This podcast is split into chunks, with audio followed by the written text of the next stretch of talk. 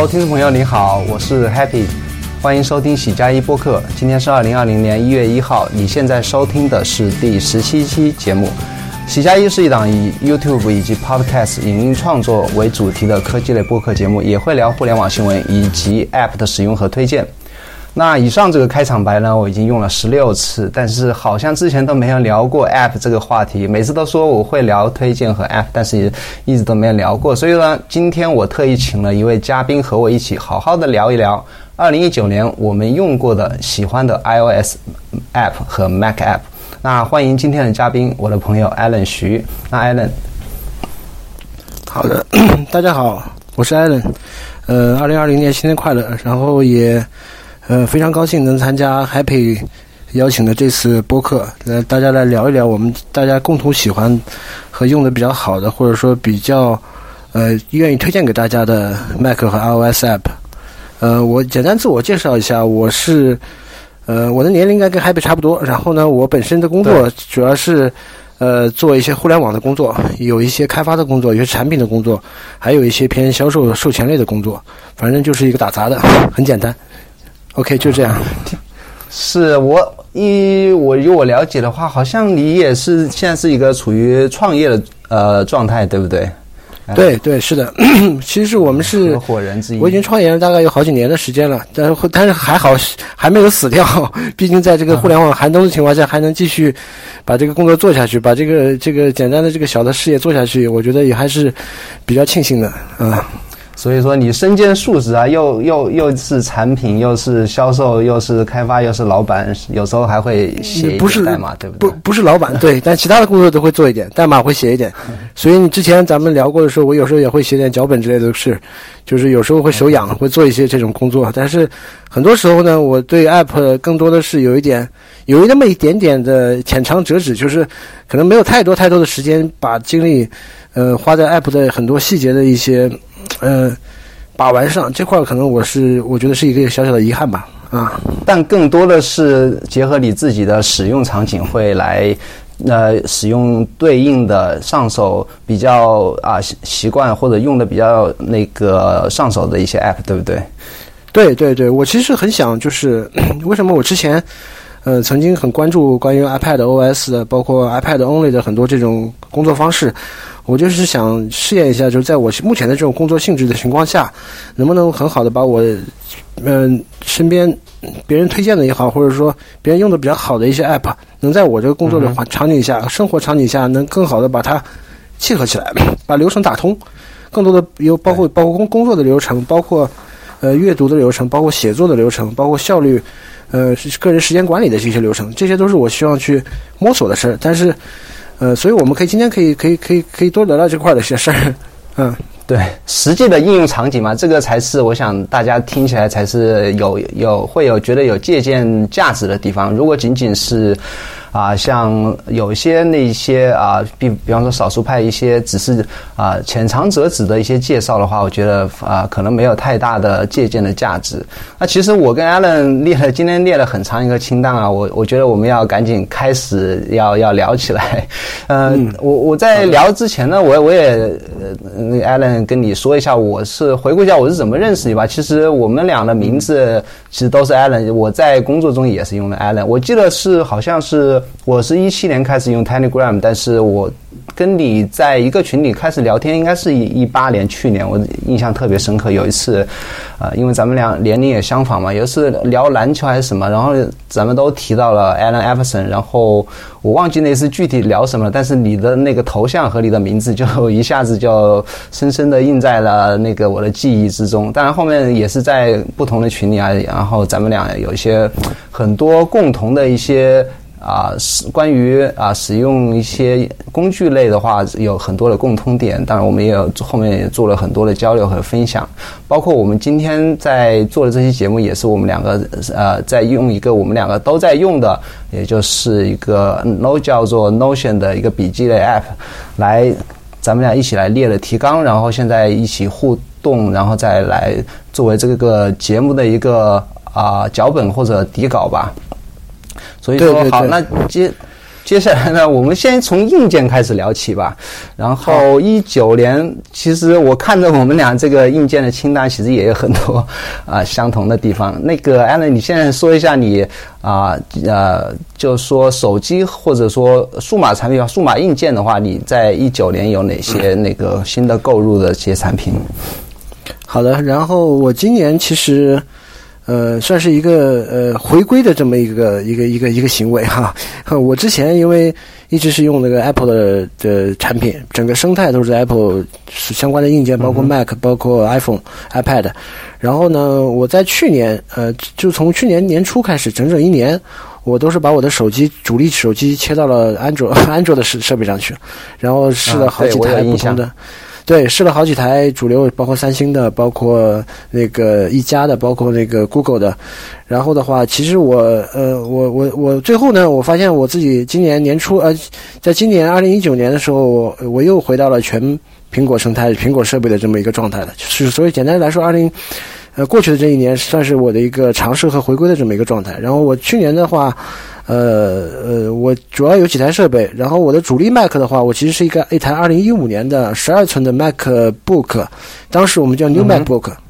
呃，那台设备的话，我是在二零一五年在日本买的，然后那台设备的话跟了我大概有四年多时间了，然后我经常在群里面会会跟朋友们就是戏称说我我我敢说我是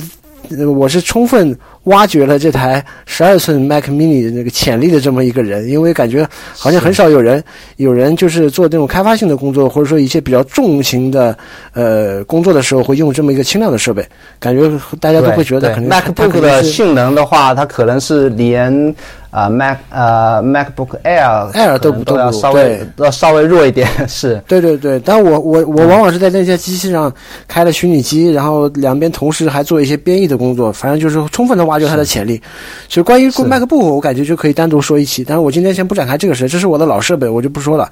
今年我购入的新设备的话，主要是有一台台式的 Mac Mini，二零一八款的 Mac Mini。对这款的话，我是把它配置选了一个二百五二十二百五十六 G 的 SSD，然后其他的就是标配。这个的话，其实说是本质上是我的一个办公电脑，因为我在办公室。你的办公电脑对，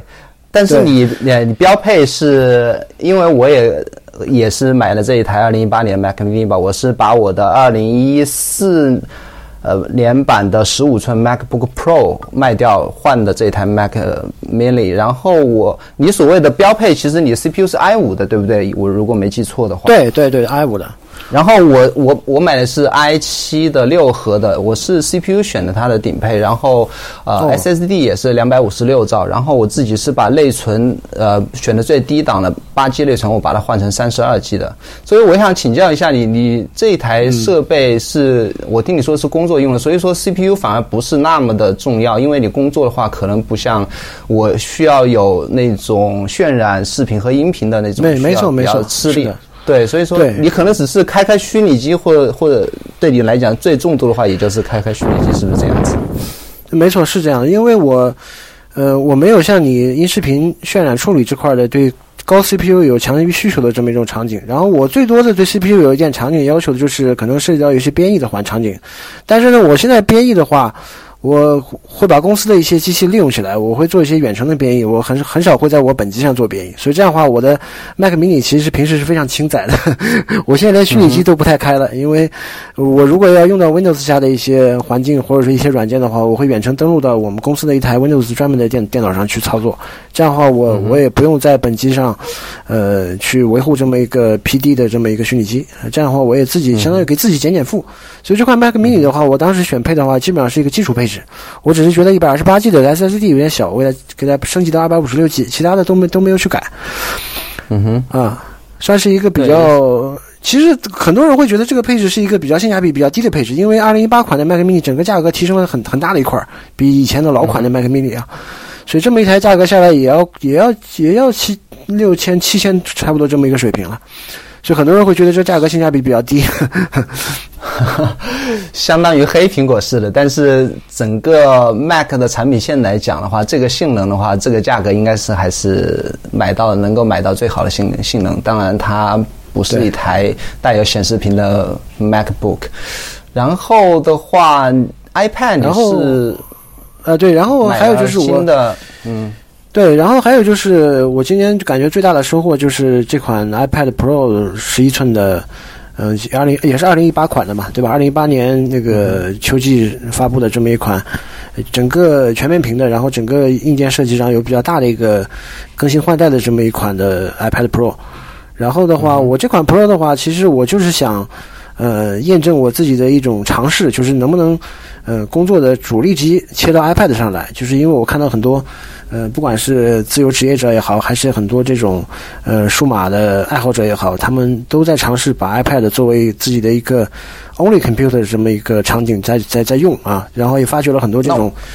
呃，就是。呃围绕着各种效率应用和 App 的打造自自己的这么一种工作流的这么一种尝试，所以我自己也想也也在想做这个尝试，就后面有很多 App 可能会围绕这个场景在做。然后我现在如果请教一下，对，请教一下，你有买那个它自带的那个 Magic Keyboard 吗？我它它应该叫 Smart Keyboard，哦，Smart 啊 Keyboard，Ma- 对不起。Magic Magic Keyboard 是那款单独的蓝，Magic 牙的，Keyboard 是它那个电脑配的，对，嗯，对对对，然后我是买了，因为我最开始就是肯定是要选一款键盘，然后当时我也是考虑了很多，然后后来发现，嗯、我当时就是看了有一个，也是一个比较有名的资，就是媒体人的一个一个一个推荐啊，就可能那个人大家也都、也也是有所耳闻，然后的话，他的话推荐他他提到一点就打动我了，他说，可能这款键盘不是手感最好的，对吧？它跟那些外置的一些蓝牙机械键盘来再比的话，简直不值一提。它的键键盘的那个手感，甚至连我们最新款的这个 Mac Pro 的那个呃那个那个巧克力类型的那种键盘都不如。但是呢，它有一个很好的一个优点就是。它做到了既能保护这个 iPad，第二就是它非常非常的便携和，呃，就是可以在任何地方用，不管是你在是在自己的膝盖上，还是在你的高铁的那么小的一块那个托盘上，或者是你在飞机的前面的那个托盘上，呃，都非常方便的打开车使用。就这就解决了一个我随时随地都拿出来写点东西的这么一个呃场景的需求。所以我觉得我对这个键盘还是很满意的啊。对，我也我是在啊，我我的是应该是二零一七年的十点五寸 iPad Pro，我是在二零一八年去年才买的这个 Smart Keyboard，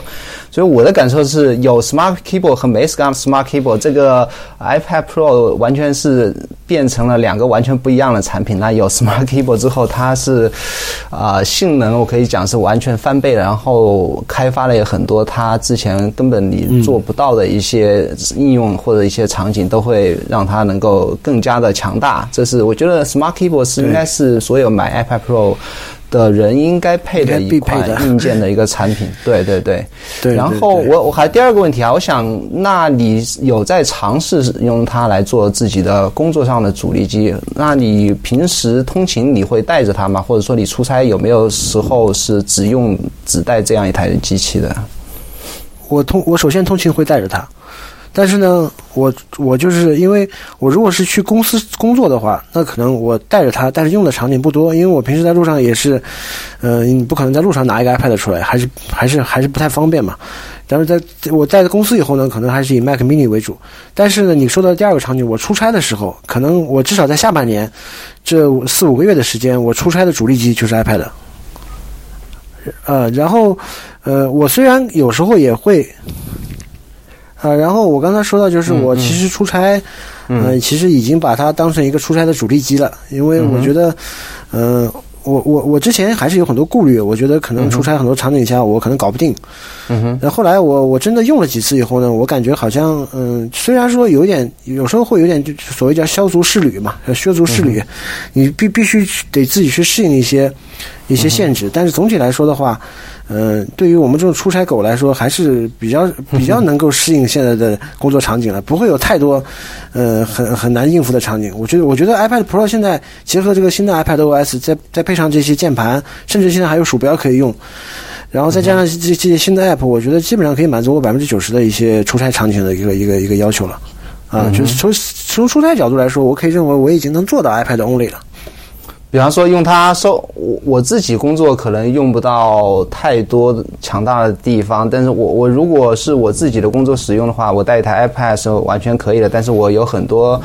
呃必须的软件是装在公司的电脑上，但是其实很最最基本的应用啊，比方说收发邮件或者写一些会议纪要，或者说编辑一些 Excel。或者 Word 文档的话，对我来讲是够用。那你如果说你工作上，呃，完全是去如在一个出差状态的话，你会做一些哪些基本的一些工作呢？比方说收收邮件呢，或者说这种类型的。对，其实出差的场景跟你还是有点类似的，因为咱们出差可能更多的是一些嗯客户界面的一些工作，对吧？对。然后的话，邮件肯定是少不了的，然后还有就是基本的一些文档处理。然后有一个现在比较大的好处就是整个 iPad 包括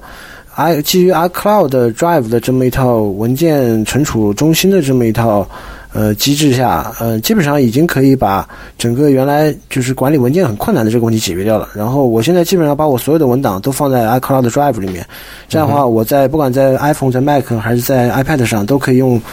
不管是用 Finder 还是用这个现在这个这个文件 Files，都可以很容易的把这个文档管理起来。然后的话，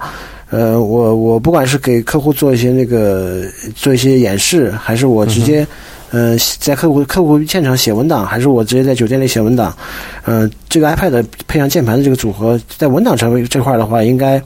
还是可以应付的。然后的话，另外一点就是也会有一些场景是需要，嗯。其实是需要原来 Mac 来实现的，比如说我有时候会去远程登录到一些呃服务器上，或者远程登录到公司的一些设备上去做一些远程的操作。这个的话，因为 iPad 本身就是一个相当于就是一个 client，就是一个纯终端类型的东西。这些这些这本身在云端的工作，反而 iPad 来说其实没有太大困难。我只是需要一个简单的呃那个终端的一个一个软件去远程，只要能远程登录到我自己的一个云服务器上就可以操作了。你有键盘，什么都可以，哪怕你有你有手手机都没问题。所以这种远程类的操作，反而 iPad 来说是没有任何问题的，因为它不是，它所有的行为都不是在本地做的。嗯，就算你你要写代码，你也可以，你也是远程到服务器的，在服务器那个环境下去远程去去编辑一些代码的东西，然后整个编译的环境也是在服务器上。所以 iPad 本身倒是只是一个纯客户端、一个纯显示和一个输入输出的这么一个设备而已。对，然后它只要能够起好它终端的一个作用，就是足够足够强大了。对。对对对，所以的话，最后一种场景的话，可能就是，呃，我最近刚发掘出来的一个，就是可能我会拿来做一些纪要啊。原来的话，呃，我我比如说我我有几种场景，可能我拿一个笔记本，然后的话拿一个 Mac，然后我会呃跟客户交流开会的时候，我可能在里面记一些东西，是吧？记纪要，然后可能同时的话，我也会用手机去录音，但有些场合其实不太适合录音，因为比较敏感的一些客户和会议的情况下，我只能去手写。然后的话，然后在还有一些场景下，我就我觉得自己拿一个纸笔，拿一个拿一个一个普通的笔记本去手写这种笔记。然后后来我发现这两种方式其实可以整合一下。我现在因为就是我年底我又新买了一个那个 pencil Apple pencil，后来的话我就配上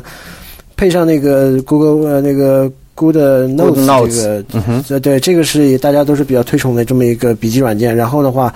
我最近几次出差我会抱着它。把它代替我的原来纸笔，然后来来来来记记记要。然后有时候呢，我也我也我也会拿它去做一些画一些草图，去做一些构思类的一些事情，比如说做一些方案的设计，或者或跟别人讨论问题的时候拿来做一些白板做做演示。所以这块的话，我觉得也是一个 iPad 的一个一个优势的地方，因为它毕竟它整个一个触屏的一个一个一个一个一一个一个 App 的，包括它整个一个交互方式，对交互方式，对对，这块的话都是。它最擅长的一个地方啊，只不过它屏幕相对来说小了一点。我这个十一寸的话，我现在反而觉得可能有一点小，因为特别是，呃，几个 app 同时分屏的时候，就会稍微有一点点，呃，尺寸上有些影响啊。不是，这是稍微有点遗憾的地方。总，嗯哼，对你，你有你也有这个感觉是吗？是，我是打算，我本来是想把我这个十点五卖掉，卖掉是因为我太喜欢它，所以我想一定要换一个大一点的。但是看起来今年应该是哦呃，一九年已经过去了，看起来应该是二零二零年，可能到最快也要到三四月份才有可能去升级它的新的 iPad Pro，所以说这个我估计还要再等等。然后刚才有你提到给客户展示，我不知道那个 iPad Pro 它这个接口，我不知道你。呃，使用过 iPad 来做一个一些连接投影仪的这样一些工作没有？会会会，我会做。呃，我那现在是怎么样一个接口呢？嗯嗯，我有几个转接的设备。原来我因为我原来我我原来那个那那个 Mac，你知道它是一个很变态的 Mac，当时它是只有一个 Type 呃 USB Type C 的一个接口，当时非常激进的一个设计。然后的话，当时也不得不去买了一个苹果的一个三合一的三转呃三头转一头的这么一个 adapter，呃转换器。然后的话，它里面支持 HDMI，支持一个 USB Type A 的，还有一个 USB Type C，可以边充电边。接其他的外设，然后这个、这个转换器其实除了给我 Mac 用以外，现在拿到我的呃 iPad 上也是完全可以用，因为它也是个 Type C 的接口，正好可以插在这个十一寸的 Type C 的这个 iPad 上，就是天然可以用这个接口。然后外面的 HDMI 接口，呃，可以外接投影仪。然后，然后如果呃，因为有一些单位它可能比较土，就是没有 HDMI 接口投影仪，这时候呢，我就会用一个呃，我另外又买了一个就是单独的一个呃 VGA 的转 Type C 的这么一个转换头，然后正好也是可以插在，因为都是 Type C，所以既可以给我的 Mac 用，也可以给我的 iPad 用，解决了两个设备去投影的问题。然后另外一端 VGA 就可以接那些老设备，所以这样的话，整个在投影展示这块的话是没有太大问题的。但是唯一有一个问题是什么呢？就是 iPad 本身它这个就是这个视频画面的输出，呃，目前的话它支持这种双屏类的。能展示全屏效果的这么一种 app 的，还是比较少的，大部分就是一个镜像，就是把你现在目前的 iPad 整个这个桌面镜像到那个投影仪的画面上去。这个镜像的话，会有一个问题，就是因为 iPad 这个分辨率，你知道吧？它是一个接近四比三的这么一个分辨率。对，就投上去以后呢，它可能会有很大的一块是没没法利用空白。空白对，就是相当于利用率不高。但是你如果把你如果想展示 PPT 这种东西，肯定没问题，因为你把它全屏播放一下是没有任何问题的。只不过是效果没有，就是真正的做到双屏，把所有的画面全部利用起来，这种就比如以前 Mac 那种投屏方式效率那么好。但我相信这个我慢慢的会改进的，因为我发现现在支持这种双屏的 App 也会越来越多了。嗯，它有没有可能是对？对，它有没有可能像在 Keynote 里面推出一个那种双屏的，然后它可以设置投屏的分辨率单独设置？我不知道现在有没有，如果没有的话，以后我觉得大家用 iPad 的 i 那个 iPad 呃比例越来越高，那个 Apple 是不是应该增加这样一个功能？它其实硬件能力是很强的。上次我记得群里面大家讨论过，它的输出能力是 4K 是没什么问题，4K 乘六十六六十赫兹是没问题的，只不过那些 App 本身没有。花力气在这块做开发，我但我相信，就像你说的，我觉得苹果自己应该首先发掘它自己的那些呃那些工具类的一些 app，先把先把适合展示的这些应用把它做好。比如说，一个是相册，你要展示照片的时候，它就应该投屏到一个全屏的一个状状状态下去展示相照片，包括一些媒体播放，是吧？包括刚才说的那个 PPT，呃，Keynote 这种这种 presentation。都应该是做到这种双屏的，但我现在发现有一些第三方 App 反而比苹果做的更快。比如说，我举个例子，就是 Google 的那个呃 Google Photos，大家很经常用的一个相册软件，它现在就做到了，就是我可以我在看某一张照片的时候呢，它投屏状态下它是一个全屏的，然后它这个时候呢，它实际上是个双屏操作。你在 iPad 上的操作的屏幕的显示的效果跟那个投出来的内容是不一样的。你可以在这边做操作，在那边做展示。这是一种，我觉得是一种，应该是一种比较理想的未来的 iPad 这么一种投屏的使用场景。嗯哼，呃，我我我我其实不光是在就是给客户演示的时候做这个，我其实有段时间我把这个 iPad 放在公司里面，外接的我那个 Mac 的那个带独立的那个戴尔的显示器，把 iPad 作为我的就就类似 Mac mini 这种主机来来用的时候，我也用过那么一一两周，也是也是这个问题。但但是呢，至少也带来一种新的使用场景，就是我配一个鼠标，然后另外配一个蓝牙键盘，然后再一个外接显示器，就可以把麦把麦把 iPad 当成一个纯主机来用，嗯哼，也可以用啊，就是就完全是一种键盘加鼠标的体验，就不带不带有触屏的体验啊。是是是，我感觉 iPad 是我是不光是我文字处理，或者说一些它传统的一些场使用场景，包括哪怕是音音频、视频的编辑和处理，对于我来讲，我觉得完全是可以。完全目前来讲是完全可以在 iPad 上实现的，所以说我慢慢的在考虑，我现在的那一台 Mac Mini 可能是我也很有可能是我最后一台那个台式机的一个设备了。对对对，是的。然后大家咱们对你说，呃，我觉得你你你很多这种就是媒体处理的场景，跟我们之前看的那些呃，对 iPad 这块用的比较深入的那些，不管是那些媒体人还是那些博客博主来说，我觉得你跟他场景还挺像的。比如说我们之前了解的比较多的就是那个，喂喂，对，请继续。对，就是我我觉得你很多场景可能跟我们之前看的那些比较有名的博客博主和那个呃媒体人他们的场景还有点像。比如说我们之之前了解的比较多就是 Mac Stories 那个。他的那个博主，他应该有很多跟你一样的这种场景，包括他的这个播客的制作，是吧？包括视频的制作，他就是一台纯 iPad 工作场景的这么一个最身先士卒的这么一个人啊，对吧？我们很多灵感都来自于他那边。对你说的那个是 Federico Vitici，如果没记错的话，他应该是呃对呃最做做以以拿 iPad 做主力机的最倡导者之一啊，知名的呃倡导者之一，算是他是算应该算被最比较有名的。他自己的 Mac Stories 的网站是完全是用他的 iPad 来。做所有的编辑以及网页的相关的一些工作，全部是拿他的 iPad 做的。他也自己也有一档专门讲 iPad 的生产力的这样一个播客，也是也是经常听。那聊完 iPad 的话，我想赶紧要往下一个话题，其实已经快半个小时了。那个 iPhone 的话，对对对，讲 iPhone 大家都都在用，后面也会聊 App。我简单提一个。问题啊，就是说 iPhone 你换回来用之后，和安卓手机对比最大的一些呃变化或者呃不同之处，你你跟大家能不能分享一下？呃，我觉得，嗯，就是因为现在从硬件的本身的这个性能、各种规格啊，包括呃整个做工设计啊，各方面，安卓现在已经做得很好了。嗯，不像几年前，就基本上是苹果的 iPhone 可以远远超越其他安卓的体验。现在在二零一九年，是大家就戏称叫九零九九幺零二年，是吧？在这么一个年头下，这个苹呃安卓的手机此消彼长，现在已经做得非常好了。就是你从硬件的性能这块，已经没有任何像以前大家诟病的卡顿问题了，绝对不会有了。但是就是这安卓的可能弱点还是在整个软件生态这块儿，就是，呃，如果你只是用最常用的，就是当然我相信就大概大概百分之八十的人用手机可能主要主要是用的是常用的 app 也就是那么十个二十个，对吧？就是大部分人都是这样。那如果只是常用的，特别是以国产生态为主的 app 情况下，但会觉得两边差别不大。因为比如说我用微信，我会觉得 i iPhone 版的和安卓版的微信的体验差别并不大啊。然后的话，也你也不会体验到太多好的苹果生态的一些优势在微信这种国产软件上。然后的话，就是但你如果要整个的生态来看，特别是不同设备的这种协同协同性来看的话，嗯，iPhone 肯定还是有很大的优势的。比如说我们现在跟 Mac、跟 iPad 之间这些，嗯，不管是同步，包括剪贴板，包括这种，嗯，之前苹果做的那些 Handover。呃，还有那种 continuous 那种那些那些体验来说，嗯，至少啊，包括 AirDrop 这些体验来说，我觉得都是以前，嗯，就是呃，包括像 AirDrop 这种体验来说，我觉得都是。你只有在苹果这个生态下才能体验到，所以这也是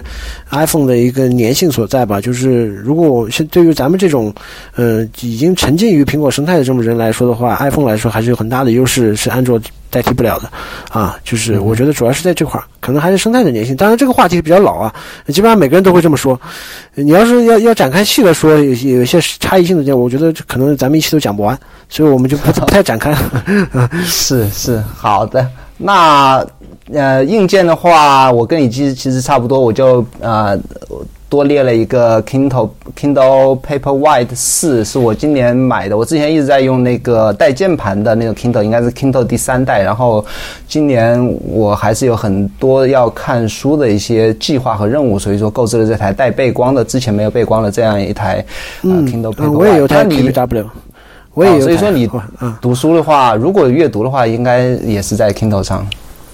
啊，不是，所以这个话题可能我们要如果要说的话，可能又是个大话题。但是我们就不展开说。我的我我现在的体验就是，呃，我之前用 KPW 用了好几年，主要的阅读在上面，呃，然后最近，但最近一两年我又切回，呃，在手机和 Pad 上来阅读这么一个状态，啊，就是可能也是有很多这种便利性带来的。对阅读体验的这些这这些妥协吧，我觉得原来觉得那个用用 e ink 的屏幕，觉得比较接近纸书，然后体验会比较，呃，比较比较接近就是传统读阅读的这种感觉，然后呢，可能也比较专注，是吧？然后 Kindle 也有很多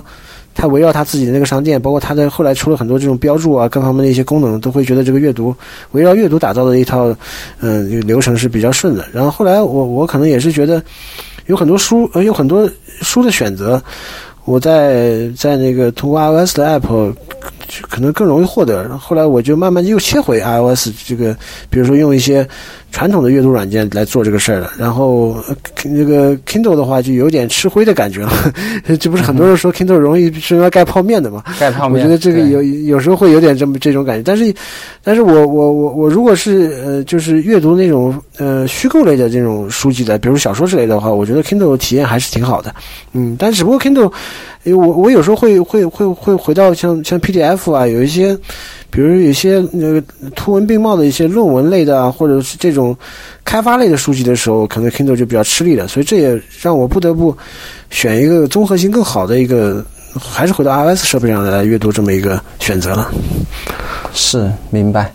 好嘞，那接下来咱们就真正的开始要聊 App 了。然后我把我们把 App 分为了几大类，咱们可以分别聊一下自己在这些类别里面，呃，自己有在二零一九年有在使用的一些 App，然后咱们可以来啊评一下自己心目中的最佳。那首先开始是呃。我觉得是在 iOS 设备上，或者说嗯呃 Mac 上使用的频率最多，然后对于咱们可能也是最呃关键的一类 App，就是效率类 App，也可能也可以算是说日历以及 To Do List 类的 App 吧。那我在这一年呢，自己是用了很尝试了很多，因为这一类 app 的话，呃，最开始我是用过 OmniFocus，然后今年老早已经替换掉，换到了 Things。然后 Things 的话，我今年后来又尝试了，因为它 iOS 十二升级到 iOS 十三之后，它那个 Reminders 还是自带的那个 Reminders 叫被，呃，我忘记它中文名字了，就是它。啊，iOS 自带的那个 To Do List，我觉得是包括从它的呃 UI 设计和交互都比之前的版本有很大提升。我又用了一段时间的 Reminders，但是发现它的有一个致命的问题，然后我又把它淘汰掉，切换掉 To Do List。To Do List 后又用了一段时间的滴答清单，然后就在这三个 App 之间来回切吧。最后到现在是从九月份开始一直在用 To Do List。然后我我后来 啊看到你你也是啊，Allen 也是开始在最近一两个月在用 To Do List，对不对？我跟你有点像啊，因为我最早也是用 OmniFocus，当时我们还在很多群里面认识了很多朋友，包括现在我们在一个群里面，可能也是源自于最早就是 OF 的那些呃，就是那些朋友们，后来又又又在这个新的群里面相会了。然后呢，O F 的话，我我其实已经弃坑好多年了啊，因为我最早用的时候，呃，那那那那是大概三年前的一个一个一个一个阶段。然后后来的话，我有有很长一段时间都。都有点放弃这种 GTD 的这个这么一种概念，或者说这么一种相对复杂一点的这种时间管理的这么一个一个流程。后来我就我就跟我跟你有点像，我我用过一段时间 Reminder，包括很简单的一些，就仅仅是图图管理的这么一个，就是没有太太太复杂概念的这么一些，呃，就是任务管理的这么一些 App。然后今年的话，我我其实也是。呃，看到你们在用，包括滴答清单，包括 To Do List 的时候，后来我又在，我又在想一个事儿，就是，因为我我最近的工作状态也发生了一些变化。原来我曾经是一段时，有段时间是比较专注于做，做一些，比如说这个这个这个这个写代码，包括呃做方案，就是一些 deep work 的这么一个。对。就是我我我曾经有段时间，我其实主要的工作性质是做那种类似 deep work 的，就是。比较专注的工作，比较深度的工作，就是没有太多的呃并行或者说一些复杂的一些事情来打扰的这么一种工作。比如说我写写代码，或者说我写方案，可能我连续一天到两天就是做这一件事儿。所以那那那段时间的话，我对这个图图管图图管理或者说这个 GTD 这个需求并不并不是很强烈。所以那段时间，我相当于就是放弃了这么继续用这这类软件。但是最近这一年，因为我的我刚才前面说了，我最近一年打杂的比较多，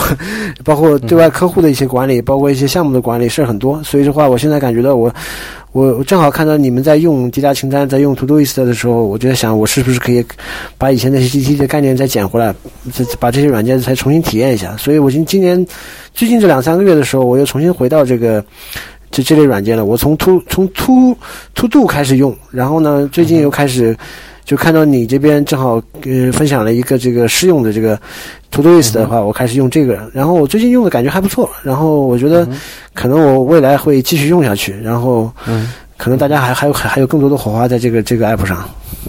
对我听起来就是说，如果只是之前简单的一个工作内容和状态的话，可能一个 list 就简单一个 list 就可以啊涵盖所有的工作的一些一些清单的一个处理啊。然后现在可能是工作复杂了，也要就需要分不同的项目或者不同的类别、不同的区域，所以说也需要一个更复杂、更强大的一个工具来管理自己的一些代办事项。对对，然后这个也是也是 To Do List 的强大的地方，因为它可以首先可以分不同的项目，项目类还可以分不同的一个，它现在新的更新之后的叫应该叫 Section 吧，然后它还有它还有 Tag 的分类，还有更多像呃透视表的我透视表的一个一个一个一个筛选的一个方案，对 Filter 对对对。对，哎，你刚才说那个 section，我觉得那个这个东西很有点意思。就是我我看到 section，我就想到了 things，感觉因为最早这个 things 三点零出来的时候，它有个很大的特色，就是每一个 list 里面又可以分一个个 section。那个当感觉当时是它的一个创新设计。然后我感觉现在它这个是不是借借鉴了它的？对，应该是他借鉴他的。对，这个很明显。但对对对，但这但这个我觉得是个挺好的设计。因为我设计，我说我也很多很多项目里边，对很多项目，你如果把它之前同一个类别的，但是具体是不同的项目你，可能要建两个三个，但是你现在就可以把同一个类类别的事情，你建在一个项目里面，一个项目里面分三个 section 来来，这样就可以减少你开很多新项目的这样一个显得左边的侧边栏就会比较杂乱的这样一个一个改进吧，嗯。对这块的话，我我最近因为我翻了一下那个 Todoist 里面呢，它有一个就是模板库，对吧？就是官方提供了很多模板。然后我看了一下里面的模板，其实它的模板比较简单，基本上就是一些不同的呃，就是一些组合，就就是给你提供了一些一些一些 idea，就是建，比如说你要做一个项目管理，你应该怎么建 list，怎么建 section，对吧？就这么一个。但我当时给我一个给我给了我一个很大的启发是什么呢？然后这里就是，比如说我现在的工作，假设，呃，有很多有一种典型的场景啊，比如说我去见一个客户，是吧？可能我会跟客户聊聊一个产品的需求，客户会提一个需求给我，然后做这个需求作为一个输入，在我这里的话，我会做几件事儿。首先，我会做针对这个需求做一个需求的分析，然后呢，我我会去测去做方案，就因为这个方案最终，因为这个需求最终还是要实现的嘛，我要把方案写出来。然后呢，我因为我。作为产品经理这么一个工作性质的话，这个这个方案出来以后呢，我还要去找 UI 去做设计，对吧？整个界面是怎么呈现，怎么交互是怎么做的？然后这些事情做完以后呢，我就会进到相进到一个开发这么一个状态，我可能会去走给开发去做，呃，开发内部的一些方案设计，然后开发进行编码，然后最终测试，最终呢这个版本合入某一个版本，然后最终再生再再发布给客户，它相当于是有个生命周期的这么一个一个一个一个一个一个过程的。我现在就是按照这么一种生命周期的话，我在一个 list 里面，我就会把，比如说我我按照客户，我某一个项目，我建一个 list，然后这个 list 里面的话，我就会按照这个这个这些不同的阶段去建 section，然后呢，我这样的话就产生这么一个效果，就是我一个任务进来以后呢，它不是说直接就是当掉了，就是解解就是就是处理完了就他就把它关掉，不是这样，他会在第一个 section 移到第二个 section，再移到第三个 section，再。再移到最后一个 section，最后在最后一个 section 结束的时候，才是交付给客户 over 了，我才会把它当掉，就是这么一个，它就是这么一种流转的状态。我我其实这是我可能是我个人的一种用法。可以的，然后你你像你说的这这个，你也提到模板，像你这样，如果一个一个项目的流程都是比较常态化或者说标准化的话，你完全可以把你一个项目先建一个模板，然后导出。我试过有导出这个功能啊，你可以导出一个页面一个链接了，它是存在 To Do List 的服务器上的。你这个链接等下一次你再来一个新的项目，你你点一下那个链接，它就自动就导入把这个模板导入到你的 To Do List 里面。你只用给它起一个名，改一下它的那个项。项目的名称就行了，然后这个也是它模板的一个很好的一个使用的方法。对，这个的话就是，嗯，它有一个就是有有有个优有一个缺点是什么呢？就是它的缺点就是你会发现一个任务。它可能它会它会流转很长一个周期，它它结束不了，它必须在第一个 section 处理完，走到第二个 section 就就一直走走完所有的 section，可能历时要半个月到一个月才能才能把这个这个这个 task 关闭掉，这是它的缺点，你就会导致你这个这个任务完成率会很低啊。但实际上这个事还是在不断的往前走的。我原来思考过另一种，对，是我原来思考过另一种方案，就是我。我创建一个任务的时候，我就直接把它分解成每一个环节分解成一个子任务。对，这也是我想说的。对，这这是这是一种比较。那件事情做完了，你直接把它擦掉了，然后下一件事情在你上一件事情还没做完之前就已经写在那边了，而不是说你上一个任务做完了你不擦掉它，而是把它重新又编辑一下扔到变成下一个任务。这样的话，这个话就我觉得不是一个很好的一个使用方法。对，所以这这就是两种方案，所以我现在也在考虑，这我我可能都会试一下，然后最终会选一种，就我觉得可能比较适合我的一种一种一种方案，就是这就是不同的玩法了啊，就是咱们说的细了一点啊。对我我觉得点亮那个 checkbox 也是一个很有成就的一个对满足感的一个一一个激励的反馈吧。是的，我现在就纠结这点，就是我现在用这个新方案以后，我就没有没有 check 的这么一种快感了，因为它老是，呃，做完了也只能移到下一个 section，就感觉它始终在那儿，对吧？但是它的好处就是呢，会比较清晰，就是我这个任务走到哪个状态了，我是清楚，而且我结合这个，呃，结合 tag 的话，我很会很容易识别出来哪些环节是需要我来处理的，哪些环节我只是需要跟踪一下，是。那接下来讲一下我的两个其他的一个需求啊，一个是提醒，提醒的话我是没有用 To Do List，也没有用日历，我是用一个叫 Do Do Do 的话，这个 app 其实挺有名的，它作者是叫林俊杰，跟那个歌手是同一个名字，然后它的特点就是说，它一旦设置了。Do 这个 app，它一旦设置了提醒的话，它是一个强制重复、不停的间隔几分钟不停的提醒的这样一个 app，一直到你把它点消掉。所以说，这个对我来讲是，我如果为了不要错过某一件特别重要的事情，我是肯定把提醒放在用 Do 这个 app 里面。然后日历的话，我用的是 Fantastical。说实话呢，日历这个这个这一类型的 app，我虽然有用 Fantastical 啊，但是我没有在日历里面添加太多的东西。呃，甚至来讲的话，就几乎很少去用它吧。我最多的是看那个呃 Calendar Week，因为有时候跟客户沟通会用那个 Calendar Week 这样一个代表周的方式来跟客户去交流。所以说，日历日历 iPad 我基本上不用。所以说，Alan，那你的日历和有没有用日历的这样一个习惯啊？我跟你一样，就是我日历也是比较轻度使用。我其实之前很想用 Fantastical，就是呃，因为我对它有一个。界面的实现觉得很好，就是它可以在就是我说的 Mac 版啊，它可以在那个就是顶部的状态栏点一下 Fantastic 就可以直接弹出一个小的阅历，你就可以在里面很方便的去添加，包括浏览一些那个你安排的一些日历的事项，而不不用像开一个完整的系统的日历的 App 一样，就是我觉得这是它当时比较吸引我的一点。但就像你说的，其实我们工作性质上，我很多时候我可能不需要。太，就是这种这种形成日历，呃，严格的这种这种形式化的管理，所以我的日历其实用的很少啊。就像你说，但我觉得你你的销售类的工作的话，这块应该会相对比较重度一点，不像我这种打杂的，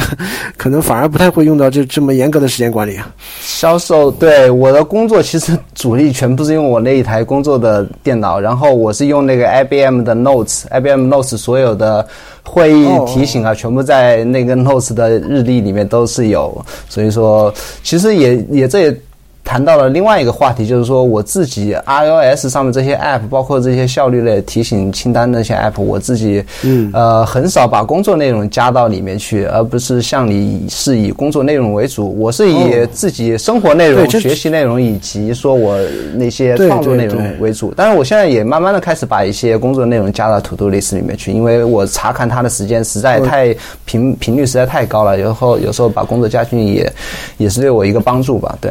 这是这个这块可能是差别比较大的一块啊，对吧？因为我我之前呃，因为我我其实如果只是管理我个人的事情的话，我感觉好像就是就是就是没有太多多头管理的内容，因为我我我我我可能就是平时个人生活这块的事儿也比较少，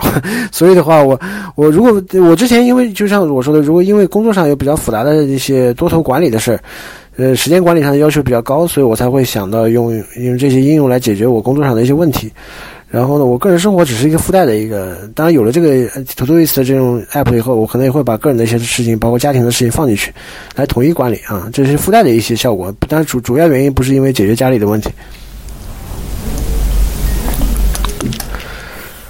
对，然后我我比较好奇，就是这个你你你用 Do，因为 Do 这个软件其实有几年非常非常火啊，嗯，它已经有好几年，有几年我感觉就是我认识的朋友里面全部都在用 Do，而且非常推崇它。虽然它是个很变态的一个一个一个一个一个就提醒方式啊，对我，但是最近几年好像感觉大家也可能是用的人还会持续用，然后不用的人呢可能也没有太多新需求，所以他就可能没有就是话题没有那么热了，对吧？是是，我自己还在那个 Drafts，待会儿会聊到 Drafts。我 Draft 里面，我最常用的 Action 里面有那个 Do 就占了一个比较靠前的位置。所以说我任意时候我一定要去做，在某一时间一定要去做某件事情的话，我肯定会放到 Do 里面。然后基本上也没有因为啊 Do 导致我提醒做任何事情失败过，所以说对它是特别的信任，也比较依赖。然后。也比较依赖，所以咱们赶紧要来总结一下。那我相信我们两个在各自的二零一九年最佳效率类 App，我相信应该是差不离都是 To Do 的。对，而且我我的话应该是这一个 App，对我来说是个惊喜。是是是，OK，然后咱们到下一个话题是笔记类 App。笔记类 App 其实是啊，使用 iPad 和电脑，每个人都会。不管你哪怕你是用它自带的备忘录，也是会肯定会用的一类 App 啊。然后咱们俩也是比较类似啊啊，像我用 Draft 五，然后也用 Notion，也用 MindNotes。呃，我的主力其实就这三个了。然后 Alan，你们介绍一下，除呃，我 Draft 这又是一个让人头痛的很大的一个话题，包括 Notion 这个。那除了 Draft 和 Notion 之外，你其他的几个 App，你的或者说你能不能用简短简短的一两句话，分别来介绍一下你这些 App 用它来干什么？好的，好的，这这这也是我想说的，因为我觉得每一个话题都能展开很大，就简单的介绍一下他们的角色就行了，就在我的生活中、工作中的角色是。呃，其实我我用这么多，其实主力的其实也就两三个啊。我现在整个工就是工作文档输出的主力是 Notion 啊，因为我我我还是很喜欢 Notion 的编辑器。虽然很多人说 Notion 的编辑器很很慢啊，很 很效率不高，但我很喜欢它。然后，但是这个我要打断你一下，不好意思，不好意思，我打断你一下。Notion 的话，对我今年来讲意义特别重大。然后，呃，然后也是看到你在用，然后我特别呃。特别想说的一点的是呢，你是我周围认识的第一个是真的是付费来，呃，支持都是这样一个用户啊？是吗？对对对，好吧，对，呃，当然可能别人也有在付费，但是我们也聊到过。你是我认识第一个在用用用它付费在用的，当然我相信也是你觉得它是的确是给你带来的帮助的，也是值得去花这个价钱。对对对。然后请继续。对，Notion 是我主力工作文档的输出。呃，就待会儿我们可以，如果要单单独聊 Notion 的话，可以再聊。然后的话，Draft 的话，基本上是解决，就像它名字一样，是一个呃输入的一个问题。就是我可能，比如说我在入口，我在简单的草，呃，就是我跟客户见过，或者说我开完会的时候，我整理一些会议纪要，整理一些一些原始需求的一些素材的时候，我会用 Draft 的快速写。然后配合 Markdown 的语法，我会简会简单的把东西整理一下，然后最终这整理的内容呢，我会在 Notion 里面去做深度的完成，啊，就是是用输出会在 Notion 里面去写最终的输出物。Draft 的东西我是不会给外面去提供的，只是说做我自己的一个输入，就相当于是一个片段 inbox 或者说一个大纲的整理。嗯哼，这是 Draft 的作用。然后的话。呃，后面像那个 Typora 啊这种的话，其实它跟 Notion 的作用是很像的。原来我在没有 Notion 之前，我是在全部全部用 Markdown 来写文档的时候呢，我可能主力是用 Typora 这种，因为它跨平台嘛，在 Mac 上，在 iPad 上，呃，主要是在 Mac 上，包括在 Windows 上，这各种平台都可以解决这个 Markdown 写作的问题。而且它比较好的就是所见即所得，而且也比较好的方便的去插入图片。这也是大家都比较推崇的这么一个 Markdown 的一个 app，但现在有了东西以后，其实它 Typora 这个使用已经很少了，说实话已经很少了。然后的话，Day One 的话，其实解决我个人的，它就真的是我个人写日记，写一些这种 journal 这种这种这种就是就是自己私人的一些内容的是，私人对完全跟工作无关的，我就会写我自己的一些个人生活、家庭感想、随笔类的东西，我会用 Day One 来写。然后呢，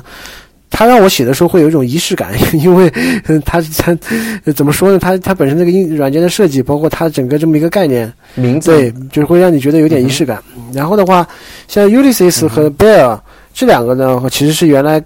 是是 Typora 的两个前前任啊。原来我最早没用 Typora 之前，我是用 Ulysses 和 Bear 这两个来来做主力文档写作的。但是他们这三者现在都被我遗弃了，基本上我是全部切到 Notion 来了。但是其实很多人用 Bear，、所以 Notion 对你今年的工作流的改变也是特别大，大，对对。但我相信有很多人用 Bear 的话，可能跟我用法不一样。它不仅仅是用来做文档、深度文档写作，很多人是用来做笔记啊，做一些呃个人知识管理啊，做一些整理之类的工作。因为 Bear 这块做的还是比较强的啊。我其实没有，呃，我我有段时间也也想把 Bear 这块的一些一些能量发挥发挥出来，但是可能还没有走到这么一步。然后最后一个就是我之前啊。跟很多人推荐过，就是那个所谓叫 Scriven 呃 Werner 那个那个。那个叫所谓叫作家专专专业作者写的呃写写写专业内容所需要的这么一款 app，它其实是一个很多人拿它和 Ulysses 来对比啊，他们两个其实很像，然后使用的场使用的用途也是很像。对对，但我我我我我用过以后，我觉得 Scrivener 的话，它的场景其实很像一个写作的项目管理，就它比 Ulysses 的 Ulysses 仅仅仅是一个嗯是文档管理，就文档库的管理。写作的工具，对 Scrivener 的话，它里面解决了很多，就是你要去把一个，比如你要写一本小说或者写一个传记，它本身就是一个就是一个项目。这个项目有很多不同的环节，你可能要去，呃，去设计一些人物，设计一些场景，去去有一些素材的一些收集，包括一些大纲的写作，包括一些草稿，是吧？最终你还要去做它做一些排版、编辑、输出，整个整个一个项目端到端的这么一个环节，每一个环节其实它都比较胜任去做这些事儿。但是它的编辑器其实不是最好的，因为你想想它，呃它也是一个小作坊的一个 一个一个一一个一个产出物，所以的话，它就是属于。属于比较呃很多人就是想想用它，但是也觉得好像无从下手这么一个感觉。但是我觉得，它曾经在我有那么两年两一一两年的时间内起了蛮大的作用，就是我拿它用来写一些我自己想写的东西。比如说，我曾经想写一些一些小的随笔，或者一些小的小的一些小的书啊，或者一些小的一些微小说，我曾经拿它来来来来写过这些东西。但我这个不是我的主业啊，这个顶多是我的一些个人爱好，所以它现在在我。